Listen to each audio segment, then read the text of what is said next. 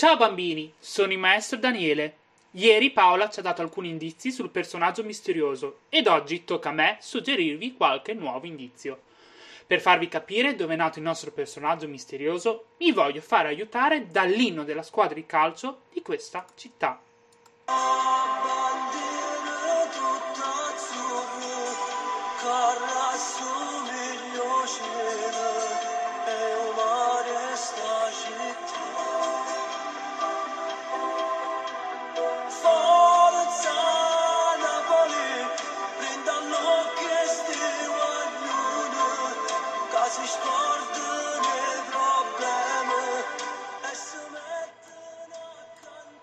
Avete capito? La canzone è chiarissima. Stiamo parlando di Napoli.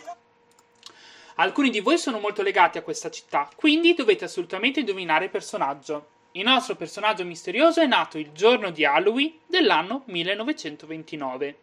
Napoli è il capoluogo di quale regione? Bravissimi, della Campania. A Napoli è ben visibile il Vesuvio, ovvero uno dei due vulcani attivi dell'Europa continentale, nonché uno dei più studiati pericolosi al mondo a causa dell'elevata popolazione delle zone circostanti e delle sue caratteristiche esplosive.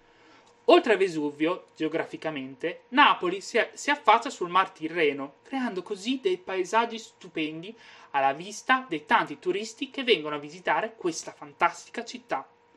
Un'altra caratteristica ben visibile è lo Spaccanapoli, che è la strada che va dai quartieri spagnoli al quartieri di Forcella, tagliando in linea retta la città di Napoli e dividendola in due.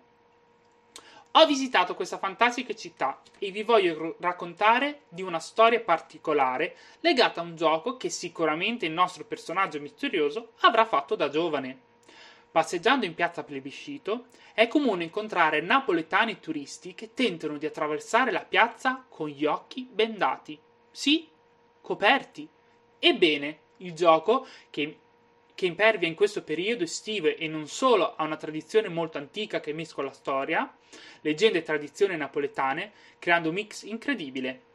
L'impresa esige che una persona bendata tenti di percorrere i 170 metri che intercorrono tra le, la porta d'ingresso del Palazzo Reale e le statue equestri.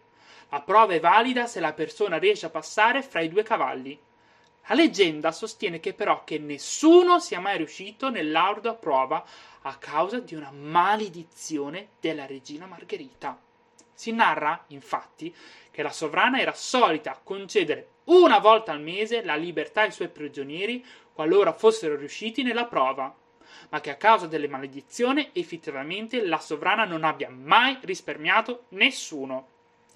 Esiste però una spiegazione un po' meno fantasiosa e più scientifica.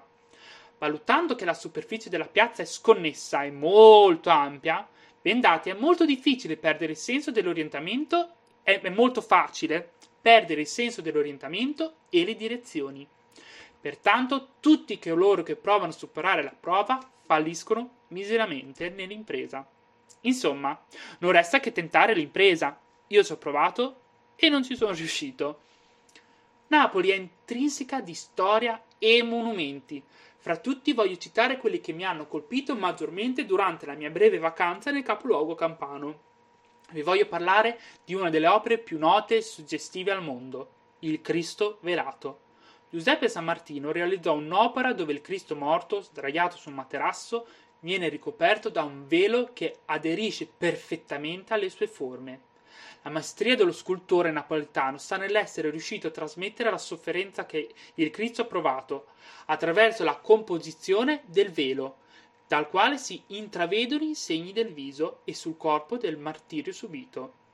Vi consiglio di cercare su Google immagine questa scultura per ammirare le abilità dell'artista. Sotto la città di Napoli, dai mille colori, si cela un'altra città, al buio del suo sottosuolo, altrettanto vasta, misteriosa e affascinante, Napoli sotterranea.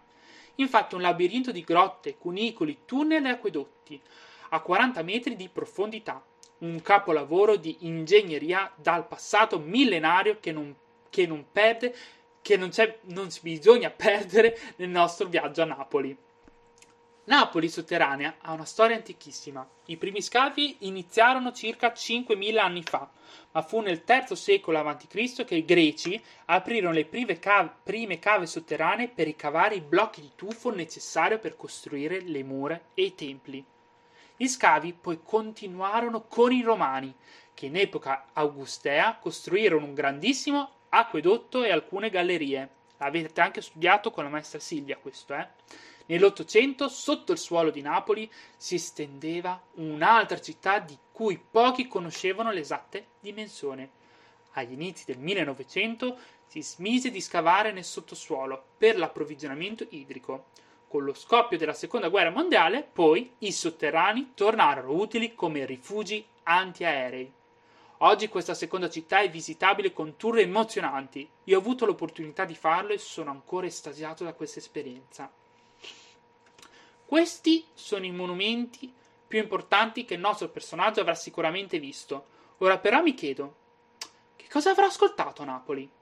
Una curiosità interessante è che a Napoli, come altre città meridionali, ascoltano non solo musica italiana e internazionale, ma hanno un mondo musicale unico, ovvero la musica neomelodica.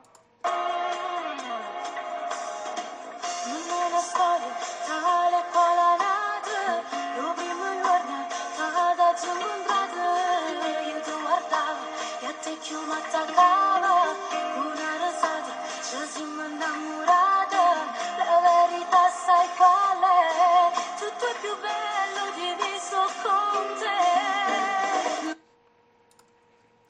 Artisti famosi in tutta Italia sono Nino D'Angelo e Gigi D'Alessio, che portarono la musica neomelodica a varcare i confini locali e nazionali, anche grazie alla scelta di cantare non più solo in na- napoletano, come la canzone che avete appena sentito, ma anche in italiano.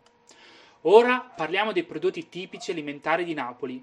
Prima fra tutti è la pizza, buonissima. Io vi consiglio di provarla in pizzerie famose napoletane, come da Michele, dal presidente e dalla figlia del presidente. Altri alimenti tipici sono la mozzarella di bufalo, bufala, la salsiccia e frerelli, il casatiello, la pizza fritta, il babà e la pastiera. Dopo esserci riempiti la pancia con la fantasia, posso salutarvi e lascio la parola a Rossella, che andrà a dare un indizio importantissimo per indovinare il nostro personaggio misterioso. Un saluto e un abbraccio. Ciao!